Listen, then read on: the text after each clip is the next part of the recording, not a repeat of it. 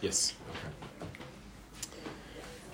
Just shows how easy it is. Okay, uh, so we're going to do Judges and. Sorry. No, it's dead. Yeah. So we're going to do Judges and Ruth.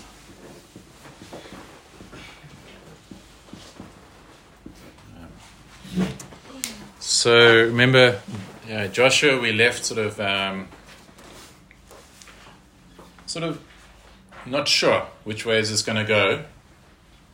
Could go either way. Uh, chapter 1 of Judges After the death of Joshua, the people of Israel inquired of the Lord, Who shall go up first for us against the Canaanites to fight against them? And the Lord said, Judah shall go up. Um, so, one of the one of the themes of Judges, so there's a few themes, but one of them seems to be also a promotion of the tribe of Judah and a, a sort of jaundiced look at the tribe of Benjamin. Why do you think that would be? When why, why would sort of be a positive for Judah and, and negative for Benjamin? Can you think of something later that happens in Christ comes from the tribe of Judah. Christ comes from the tribe of Judah? Mm. Before that, who comes? Which king comes from the tribe of Benjamin? Saul. Saul. Oh yes. okay. So, and who comes from Judah? David. So it's a little bit of a apologetic for Judah. So you can see that when they say who should go fight, which is the first tribe, the Lord says the first tribe must be Judah. And then um, if you look at verse 21 of chapter 1, but the people of Benjamin did not drive out the Jebusites who lived in Jerusalem. And actually, it's only David who does that later on. Remember, in Chronicles, we saw that at, at church. So must be just unmute. Oh dear. You're have to say them all over Yeah, again. just say, sorry. Okay, is it working now? Yeah.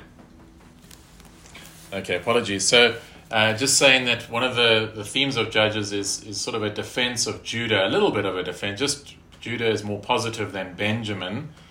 Uh, in fact, at the end of Judges, they, they, they sort of want to attack the whole tribe of Benjamin. And um, so remember, again, Judges is written later. Uh, it's not written at the time of, of Judges, it's, a, it's recorded later. And so it seems to be part of it is a little bit of a, a defense of of the Davidic line and a rejection of Saul's line. So we need to remember that we think of David and David's amazing and all of these things in the Davidic line. But imagine living at the time. Even today in South Africa, we know that there's different factions for different different leaders, even within the ANC. So there were people who supported Saul and saw Saul as as you know the guy. Saul's family should be in power, uh, and so the authors are also showing certain things, um, defending the families. Ruth is is the same thing. Ruth is about defending David's uh, David's right to be to be king. Okay, but we'll get to that. Okay, so um, we see that uh, things are not going well. So uh, if you look from verse 22, there's a decline. Um, so, verse 27, we see Manasseh did not drive out the inhabitants of Beth Shean and its villages, or Taanach and its villages, etc. For the Canaanites persisted in dwelling in that land. So, we are finding Canaanites living amongst the, the Jews. Okay, so as we mentioned earlier, that's what we find. Then, when we go to verse 32, so the Asherites lived among the Canaanites. Asherites were, the, were from the tribe of Asher. Now, notice the language. It's no longer that the Canaanites are living uh, amongst the Jews. Now, the Jews are living amongst the Canaanites. See that? There's a shift. Who's in, who's in power now? Then, verse 34 the Amorites pressed the people of Dan back into the hill country, for they did not allow them to come down to the plain. So we're starting to see a reversal. Okay, there's this, this decline.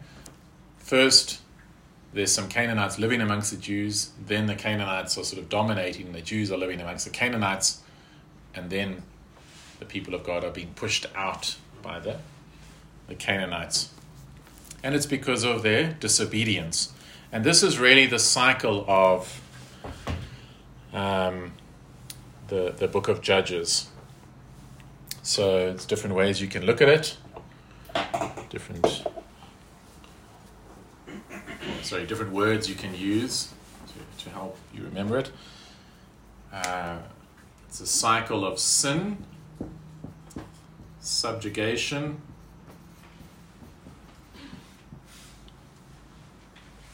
uh, and then salvation. What does subjugation mean? To subjugate means to, to bring under, to oppress. Yeah. Or you could have it as, if you like, if you prefer ours, uh, rebellion, um, retribution, which is consequences or justice, then repentance, and then restoration. And this is the cycle that's repeated um, over and over through Book of Judges. So God's people would sin, and God promised, He said, if you sin and you reject my ways, I'm going to raise up other nations to judge you, okay, to give you a hiding. And that's what would happen. Other nations would be raised up, and then they would come and conquer and oppress. The people would suffer. They would cry out, Please save us, have mercy. God would hear their cries, send a deliverer. They would be rescued, uh, restored, and then they would be okay for a while, and then they would sin. And Is that not like the same as our own lives? yes, in, in so many ways. That's why, you know, often we look at people in the Bible and think, oh, how could they be so stupid? Especially when we get to Samson, we're like, oh, what an idiot. Uh, but we must be careful um, because we're often looking in a mirror. Uh, and it explains us, unfortunately. That's why all these things are written so that we will learn. Okay, it's thousands and thousands of years ago, but fundamentally, human nature doesn't change, and we we are supposed to learn from this. Don't make the same mistakes. Don't you know keep this, this cycle going. Um, learn from the Lord and. um, Okay, so the Lord would raise up judges. Uh, verse 16 of chapter 2 Then the Lord raised up judges who saved them out of the hand of those who plundered them. Um, so we mustn't think of a judge uh, in terms of sort of someone with a hammer, a gavel, you know, with a wig on. We mustn't think of that. They, they, uh, one commentator uh, says a better word is warlord, which I quite like. I think be quite a cool name. You call it warlord, warlords, the book of warlords. Uh, yeah. so um, they they used the sword. They were deliverers. They um, they would go and deliver God's people. Uh, and so the first few are good. It's very positive, and then and then it starts to go bad. So the first few judges are. Uh, chapter 3, Othniel is the first guy. Verse, So deliver them by actually, um, um, what you call it, going into war. Yeah, yeah. So Judges is very graphic. It's like two to eighteen. Uh, it's it's very disturbing, especially the end. But it's very important for us. Um, uh, just before we read verse seven, chapter three, verse five. So the people of Israel lived among the Canaanites, the Hittites, the Amorites, the Perizzites, the Hivites, and the Jebusites, and their daughters they took to themselves for wives, and their own daughters they gave to their sons, and they served their gods. That's what's happened. Okay. Verse 7 And the people of Israel did what was evil in the sight of the Lord. They forgot the Lord their God and served the Baals and the Asheroth. Therefore, the anger of the Lord was kindled against Israel, and he sold them into the hand of Cushan Rishathaim, king of Mesopotamia. So you'll see it's all different. God uses different nations. Mesopotamia is up to the north and uh, east, so the Fertile Crescent. Mm. And the people of Israel served Cushan Rishathaim eight years. But when the people of Israel cried out to the Lord, the Lord raised up a deliverer for the people of Israel who saved them. Othniel, the son of Kenaz, Caleb's younger brother. Uh, so he is not a not a, a, an ethnic Jew. He's like Caleb, but he's a believer. He's become an Israelite. The Spirit of the Lord was upon him, and he judged Israel. He went out to war, and the Lord gave Cushan Rishathaim, king of Mesopotamia, into his hand, and his hand prevailed over him. So the land had rest 40 years. Okay, and so uh, Othniel is a good judge. He gets victory, and the land has rest for 40 years. But, verse 12, and the people of Israel again did what was evil in the sight of the Lord, and the Lord strengthened Eglon, the king of Moab. Moab is to the, to the north against Israel because they had done what was evil. And, um, and so then we have God raises up a deliverer, Ehud, and it's quite a sort of um, interesting story. But if you look at verse 15, and the people of Israel cried out to the Lord, and the Lord raised up for them a deliverer, Ehud the son of Gera, the Benjaminite, a left handed man. Yeah, I, this is like a weird story. This one, I don't even understand it. So It's like he kills him, he, he, like he Stabs him, yeah. He just stabs him. And, so because he's left-handed, and it was amazing. the the um, okay. what we find with judges is that uh, God uses unlikely people as deliverers. Um, so we will find um, Ehud. The scripture will often mention if someone is left-handed. Okay, because it's not common, um, and in many many cultures it's seen as wicked. Okay. So, I mean, I think even in my family, um, you know, several generations back, it, it was a common thing. If a, if a child was left handed, they would hit the child on that hand until they started using their right hand. Yeah, same with us, yeah. Yeah, so it's, it's seen as unlucky and there's superstition and all of those things. So you would not expect, now for us it's not a, okay, left handed, whatever. Yeah. You know, the best soccer players are all left footed, so we, we think, oh, that's, what's wrong with that? But in that world, it was also seen as not, something's not right. Um, Uh, It's not right, it's left, but it's. Uh, sorry, sorry, sorry. It was a- it was a bad. Focus. But um, the so God uses a left-handed man. God will use a woman. We'll see with um, Deborah and uh, Jael. Uh, God will use a foreigner like Othniel. Okay. Uh, God use God delivers through the weak, the unexpected, and the unremarkable. He uses the sinful. Samson is um, one of the things that one of the aims as well with this, especially with the Old Testament, is that most of us grow up being taught the Old Testament in a moralistic, Mm. sanitized way. mm, So when you learn about Samson, you just like learn he's a strong guy who beat up the baddies and yeah. what a great guy. When you go and read the story, you're like, wait a minute, this guy is not a, a, a good guy. Okay. How are you going to teach you know kids like this guy is disobeyed God on everything? Yeah. Um, so, and yet we'll see Samson. Okay, God used him, and he was a believer, and in the end, he is like Christ. He he lays down his life to save his people. Um, so judges. That's one aspect. That's a positive aspect, but there's a lot of bad stuff that goes on. But you can see that God uses unlikely, weak, unremarkable, sinful, unknown. Um, yeah, so Eglon, the um, the king, is uh, Ehud goes to see him and sort of sneaks in. He says, "Look, I want to give you a secret message," and he, tells everyone to go away. And then Ehud takes out a knife and stabs him. And then it's quite gruesome. It tells us, you know, he was so fat that it sort of swallowed the knife, and then his stomach came out. And, Yeah, just gross. Yeah. um, so the, the the Bible doesn't shy away from that, but um, it- it's and, and God gives victory. And then we have chapter four, Deborah and Barak, and uh, this is where uh, Jael, lady, kills Sisera.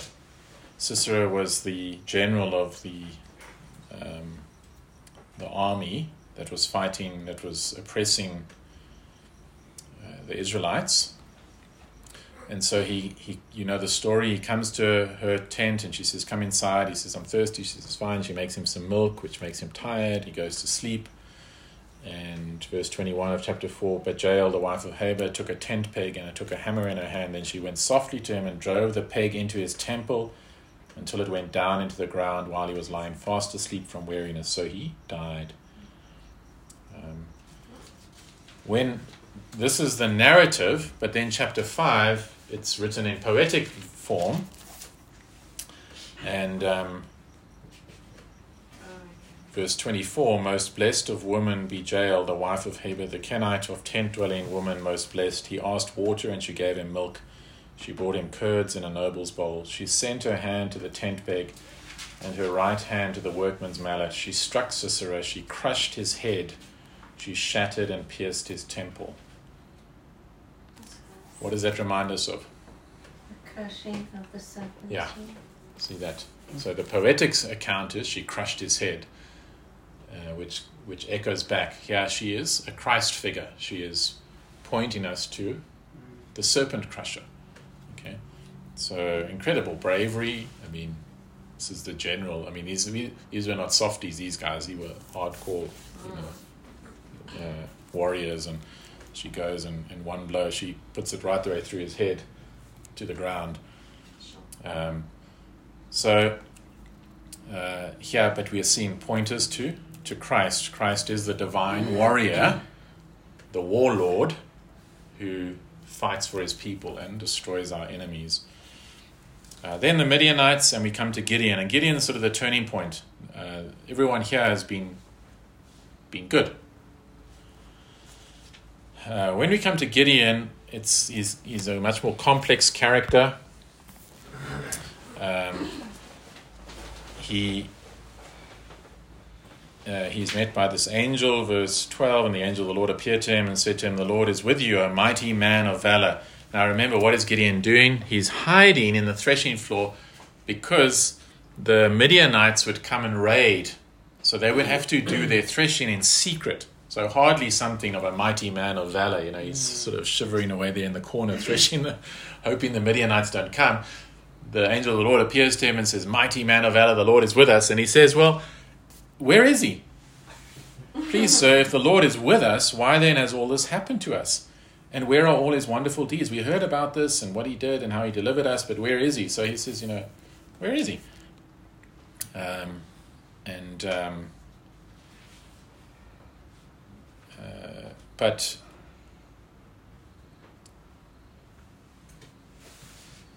if you go down to verse 25 that night the lord said to him take your father's bull and the second bull seven years old and pull down the altar of baal that your father has so where is the lord? In their backyard they built an altar to baal. Like where do they expect the lord to be if they're going to worship baal? Now the interesting thing with this is um, it's not that the lord has gone it's that the lord is fighting against them okay so the Lord has never just gone. He's either, you know, he's either with us or against us. Okay. He's either, and, and I'm not taking that in the Joshua sense like he's on our side or something, but either he is looking after his children, or else if we continue in rebellion and sin, he is going to be against us. So um, he's always at work. So when, when, when they say, well, where's the Lord? Well, he's actually working with the Midianites to oppress the Israelites because they don't listen. Um, and he's or the other tribe, other tribes that he raises up. But Gideon does this, and you know he has all these. He, he's still he's, you know, he needs a sign and another sign and another sign, and eventually does it, and then he has to raise up an army, and it's it's quite something how God reduces the number to show that it's it's him who gives victory. But he wins these great victories, and uh, the the people are liberated, and so they come to him in chapter eight, verse twenty two. Then the men of Israel said to Gideon. Rule over us, you and your son and your grandson also, for you have saved us from the hand of Midian. So they basically ask Gideon to become their king. Set up a dynasty. You, you become our ruler, you and then your son and your grandson, you rule over us. And then uh, Gideon says, verse 23 Gideon said to them, I will not rule over you, and my son will not rule over you. The Lord will rule over you. It seems fantastic answer you know, that's the right answer. God is the one who is going to rule over us. But then you keep reading, um, and you see that. Uh, where is it now? Verse 29, Jerubbaal, that's his name, his other name, because he, he, he destroyed the altar of Baal. The son of Joash went and lived in his own house. Now Gideon had 70 sons, his own offspring, for he had many wives. That sounds like he's living like a king, eh? And his concubine, who was in Shechem, also bore him a son, and he called his name Abimelech. Okay. And this. You mentioned that? He's the son of the king. That's right, yeah. Yeah, yeah. Of, of, so I think when we did Abraham, it was just some of the. So we say Abba. So of his father, uh, Melchizedek, remember Melech is king. So Melech is king. And this means my father the king. So he says, No, I won't be king, but I'll name my son my father the king. okay. So he, he says, No, I won't do it, but functionally he does do it. Okay. And he starts to, to he lives as though he is a king. Uh, he abuses his power. Yeah, it went to his head. Even though it didn't say it did. Yeah. So uh, again, I mean, I'm sure we can all think in our own lives how we, we also are inconsistent like that. Well, I won't do that. But then in practice, we we, we so often. Gideon doesn't really have like a redemption. No, he's a believer. He's he's mentioned in Hebrews 11. These are believers. Ah, Okay. He's a believer, but he's bought like, he's got a, like a Baal, what's it, a, a throne to Baal in his father's. That he used to, yeah. He used to. He broke it down. Yeah, no, but even before then, um, God still chose to deliver them, even though they still were practicing Yeah. all of these things. Well, even when he delivered them out of Egypt, they were worshipping false gods. So, God is so gracious um, uh, with our with our, but there's always consequences. They always work things towards his good. Yeah, It was his chosen nation, Our, uh, so he has for, to deliver them. he works for our good and for his glory. Um, Sorry, I interrupted you. So it's a it's it yeah. This is what's so wonderful. When you read Hebrews, you think these guys just walked on water. Hebrews eleven, you think you know he talks about mighty men of faith Yeah. and Samson, and and you think wow, that I would argue is seeing them through Christ. So- So in in Christ we are perfect. We have the righteousness of Christ. Uh, the father doesn't look at his children and say, "Oh, you're so useless and rubbish," but I'll just have you anyway. He he loves us as though he as he loves his own son, and we are accepted in the beloved. In reality, though, we're not perfect. We don't have it all together. So there's this disconnect between our position and our practice. And holiness or sanctification is trying to get those two closer together.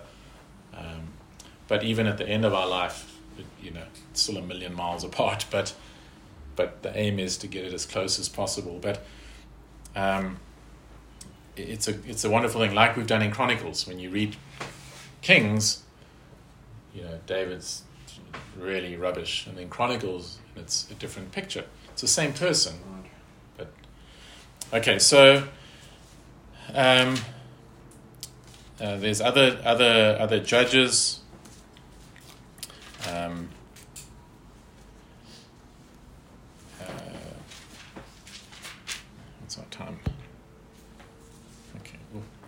comes Eliab. Okay, let me let me just spend some time on Samson because he's he's quite fascinating. So he's he's born, and um, um, now it's one of those stories where the wife is barren. So another one, supernatural births. So pointing us to Christ.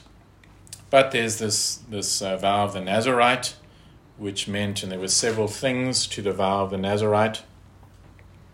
Um, they were not to drink wine, they were not to cut their hair, and they weren't to, to touch anything dead. Okay. Um, did he get his hair cut? Yeah. Yes. Oh, yeah. Yeah. Okay. Did he touch something dead? Lion's corpse, lion car- carcass. We're not told outright that he drank wine, but the the um, chapter sixteen, when he sees Delilah, verse four says, "After this, he loved a woman in the valley of Sorek, whose name was Delilah." Sorek means grapes, and Delilah can mean little vessel, like drinking vessel. So I think there's enough pointer. I mean, he did everything else wrong. Like that he that he also drank wine. Um, okay, so he broke every every part of the Nazarite vow.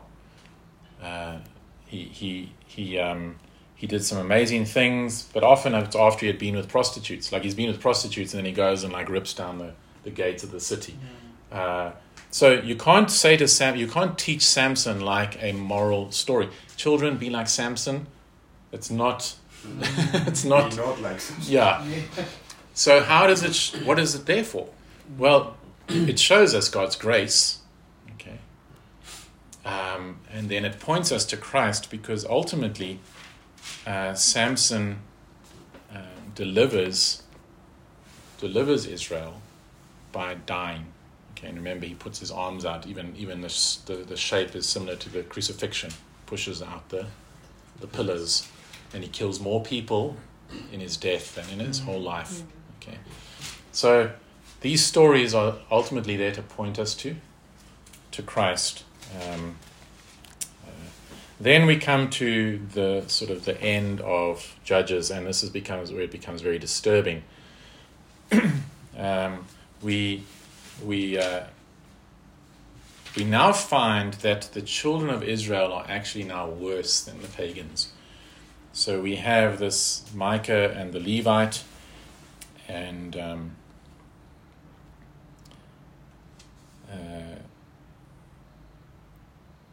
we are told in verse 6 in those days there was this is chapter 17 in, no, in those days there was no king in israel. Everyone did what is right in his own eyes.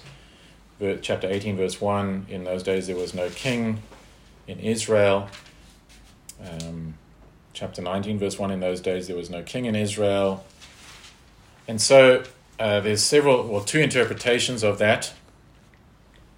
Um, the one is that this book is showing us well the need for the monarchy. We need a king who can can can bring things together. Uh, another view is that this is written during the time of the monarchy, during the bad kings, and people were saying, if only we didn't have these bad kings, things would be better. And the book of Judges shows it doesn't matter who's in control. That's not the pro. The, the problem is our hearts. Okay, it doesn't matter your political system. Ultimately, uh, it's the human heart. Okay, that's it's it's uh, that's our problem. There there was a a um, a Christian. Uh, uh, I think it's, I think it's Malcolm Muggeridge. I think it was him, a Christian journalist. He- He's he's passed away. But somebody wrote in London in the newspaper wrote an article. You know what's wrong, what's wrong with the world, and he wrote he wrote back in. Just he just said, I am. What's wrong with the world? I am. Okay, and that's the truth. It's it's our hearts.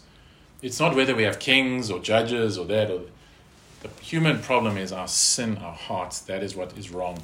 So it's not that. It's not to say oh we can fix, we can help in certain problems with poverty and etc. etc. But the fundamental problem of sin and rebellion, only God can can deal with that. But here there are these horrible stories. We have a priest, a Levite, who is really now a priest for hire. He's willing to do anything. So the people who are most godly, and my my Old Testament lecturer actually um, argues that he's he's. Uh, um, if you look at verse thirty, and the people of Dan set up the the carved image for themselves, and Jonathan the son of Gershom, son of Moses, and his sons were priests to the tribe of the Danites until the day of the captivity of the land. Verse 3, if you go back to verse 3 of chapter 18, when they were by the house of Micah, they recognized the voice of the young Levite. He actually argued that this was a well known Levite who was a descendant of Moses. That's how everyone knew his, his name, and it even says that he was a descendant of the son of Moses. And the son of Moses has become so, so corrupt. And then when we come to chapter 19, there's a Levite who has a concubine, and uh, on his way home, he, it's, he, doesn't, he doesn't get there, so he stops. He spends the night at um, uh, Gibeah, which belongs to Benjamin, and he, it's, it's like Sodom and Gomorrah, that story, with Lot. Mm. He gives his concubine to the men of the city, and they actually rape her to death. And he takes her body and cuts it up into 12 pieces and sends the pieces to each tribe of Israel to say, Look at the shame of, of Israel. And then the people come up and they're full of anger and they attack the Benjaminites. They, Horrible story. Because also, he left late. So that's also another reason why they couldn't, you know, find a place to stay, right? So he left late and he put her, her in danger, knowing. I'm but sure it shouldn't knew. have been like that. Remember, this is Israel. It's supposed to be safe. There should have, there should have been But hospitality and that wasn't safe, right? It's a horrible story. Rachel called No, no, no. Every everything is, yeah, everything's wrong. But that, that's the point. It's to show God's people have become worse than pagans. They become like Sodom and Gomorrah. That's what it's showing us here. It's not even safe for people to travel. So was it ju- was it just the tribe of Benjamin, or was it all the tribes? Uh, well, it's not very good because they go and um, um, they um, they they kill a whole lot of them. I mean, it's a it's a it's a bloody war. There's thousands of people that are killed, um, and then they had made a commitment. Not one of our daughters will be will marry any of these men. So then they feel sad for the tribe of Benjamin. They're like, well, now they don't have any wives. Where are we going to get women? They go and kidnap women so the whole uh, it's a it's a total nightmare. Um, the the this is what Israel has become, okay, and that's how it ends. So the people of God have become worse than than unbelievers, and we'll see that as well with even at the time of David. Um, and uh, that's that's uh, always a terrible thing when unbelievers behave worse than the world. Um, sorry, when believers behave worse than the world. But then we come to the book of Ruth. So it's not all doom and gloom. Ruth is also during the period of the judges, chapter 1, verse 1. In the days when the judges ruled, there was a famine in the land. Um, now, the Lord stops the famine later on, but obviously, who sent the famine? The Lord. Uh, and remember, why did God send famine? What was what does Deuteronomy, the end of Deuteronomy tell us? If you don't obey me, you're gonna, there's going to be famines and pestilences. It's because of their sin. God had sent a famine. And so um, Elimelech and his wife Naomi and their sons, Mahlon and Chilion, they were Ephrathites from Bethlehem in Judah. They go down to, to Moab. Okay, so they leave the promised land and they go to, to Moab. Where are they from? From Bethlehem in Judah. Who comes from there? Jesus, Jesus but before that? David. Okay, so this would be anyone who hears this, it's like saying, um,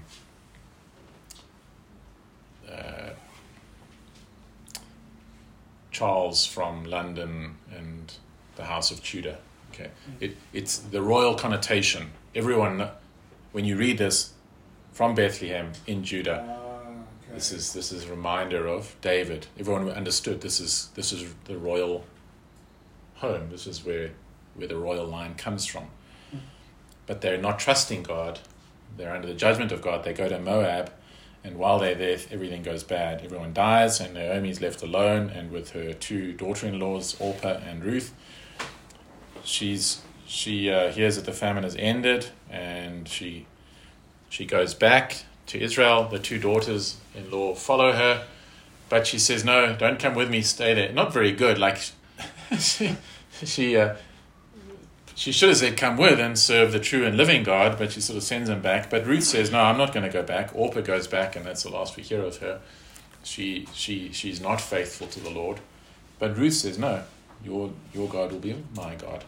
Okay, and so she's faithful, and they return, but they return in poverty. Um, the land was not left to woman. So Elimelech's land, remember we spoke about the land was meant to stay so even if you lost it through debt or something, at the year of Jubilee, you'd get it back. Um, so now Elimelech is dead. She has nowhere to go. Uh, Ruth has nowhere to go. Ruth's position changes because she, she then calls Ruth her daughter, meaning she's a true believer. She's, she's no longer an outsider, a Moabite. She's become a, a believer.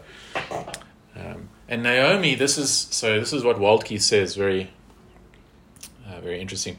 He says, contrary to popular opinion, the book of Ruth is not a romantic love story, but a story of unselfish and sacrificial love within a family that can survive in no other way. Okay, so uh, you'll see that everything that people do in the book of Ruth is out, out of sacrificial love for the good of others. So, uh, Ruth sacrifices to care for Naomi. She is the one who goes in, um, gets the gleanings in the field. Okay, so she goes. Remember, the laws for the poor were when you harvest, you just do the first run. Whatever is left behind, you leave. You leave for the widows and the vulnerable. Uh, they, they then can come and glean and they can take that for themselves. That's how they survive. So she goes and uh, the scripture says this by chance, it's in the field of Boaz. Okay, so it puts it there. Obviously, you know God is in control, it's God's providence, but it was not a decision that she had made, I'm going to go to Boaz. When she comes back to Naomi, because Boaz meets her and is kind to her and says, Don't don't chase her away, because of course the tension would be she's a Moabitess, let's get rid of her. Um, you know, there would be that uh, racial tension. Mm. So she would, they would want to sort of push her away, and he says, no, protect her. Um, now, uh, I think quite insightfully, some of the commentators point out that Boaz might well have been thinking of his sort of great great grandmother. Who was his great great great grandmother? We've spoken about her already. Rahab. Rahab. So Rahab, he, he came from an outside. Mm. And, uh, but he cares for her. He, he's honorable to her. She goes back home. She says to Naomi, Naomi says, where did you, where did you glean today? She said, no, in Boaz's field. She says, Boaz, he's, he's family of ours. Okay? Um, and she says, I want you to go to him. And um, it's, it's, it's, it's quite a fascinating passage because she says, like, I want you to to clean yourself and wash yourself and put some perfume on, and then you go to him on the threshing floor very countercultural. Um, and then I want you to sort of lie at his feet and use, remember, they wore like those um, long dresses type thing. Uh, take some of his garment and cover yourself, lie at his feet. Uh, very, very, um, as I said, countercultural, very forward of her, basically saying she's pushing him to marry her. Mm. Okay? And um, he wakes up and he sees her and, and he then says, Wow, you this act of kindness is better than the previous one. You have chosen me even though I'm not the youngest. So she doesn't choose based on romance. She chooses because in order to save Elimelech's family, there needs to be a kinsman redeemer. Okay, there needs to be someone who comes and buys the land back and provides for Naomi and Ruth. Does that make sense? So he says to her, This act of kindness, he realizes you could have chosen younger men, whether rich or poor, but you chose me. Um, he and the word is used throughout is chesed. It means covenant faithfulness, love, covenant or steadfast love. Uh, and so the whole story is about love based on the community. That there's something bigger than my, you know, my wants. That is, there is something bigger. There is love for others, and the, the salvation. That's why what Waltke says, within a family that can survive in no other way, and that's the purest form of love. Okay, um, that's why in the church we're to love one another even if we don't, you know, often we don't like one another, there's differences and we clash and there's friction, but we, we sacrifice because to, to, to save one another, to preserve one another, preserve God's people, uh, we love and sacrifice. And she does that. Um, but there's actually another, there's a closer redeemer. There's a, so the law said, if someone like Naomi was in a position like this, where her husband dies, she has nothing, that this nearer Redeemer had an obligation to buy the land back, and then if there was a, um, uh, a, a, wife, to marry her and raise up descendants. It was called called the Levirate law. Okay, um, I know it sounds very weird to us, but uh, it was actually gracious of God because in remember in those cultures that's the only way you could survive is if you had a husband and you had children. Okay, because there was no welfare, there was no medical aid, there was no when you were old. Life insurance. Yeah, there's no life insurance or um, you needed children to look after you. Okay, so um, it was a it was a kindness of God to say, well, if your brother dies, you marry you take that lady and you raise up children so that she can be cared for and has a future. Um, so they come to this guy, and his name's not even mentioned because he's when he hears about the land, he's happy to do that. And then then uh, Boaz says, "But then you also have to marry Ruth." And, and she's a Moabitess, and then he says, "No, I can't, I can't do that." But Boaz does that. He is willing to buy the land and to marry a Moabitess and in doing that, he redeems Naomi and Ruth. He saves both of them. Uh, she has a child, and the child is, is sort of given to, to Naomi almost, as though she has a child, um, and, and she is then cared for. And then we find at the end, um, verse 18 of chapter 4. Now these are the generations of Perez. Perez fathered Hezron, Hezron fathered Ram, Ram fathered Amminadab, Amminadab fathered Nahshon, Nahshon fathered Salmon, Salmon fathered Boaz. Boaz is number seven in the in this line of ten. Number seven is a perfect number. Boaz fathered Obed, Obed fathered Jesse, and Jesse fathered David. So just uh, clarification. Who was Boaz again? Like exactly? Um, was he like a, ruler or like a baron? Sort of? No, no, he was he was a Jew who had land because remember oh, they were given inheritance. They were given each tribe was given land, and then each person was given land. But he was, I think, he was fairly wealthy. He was, okay, um, but he wasn't anything. Mm. It's weird they didn't have any wives yet. Well, we don't know if. Or maybe he did. Maybe he did, yeah. Okay. Um, uh, so, but he he then cares for her, and in doing that, he redeems her and redeems the whole family. Re- raises up children to Elimelech, um, and so it's a it's a story of of of chesed of of steadfast love. Okay. Um, now, some have said that Boaz is definitely a type of Christ because Boaz redeems. Uh, he redeems Ruth and even Naomi. Others have said that in, in the two, you actually see the, the Jewish people of God in Naomi. She was a Jew. And then in Ruth, you see the Gentile people of God. and that it's through Ruth as well that, that Naomi, because remember, things are badly for Naomi. She says, Call me Mara, which means bitterness. But through Ruth, she, she becomes Naomi again. I think it means pleasantness.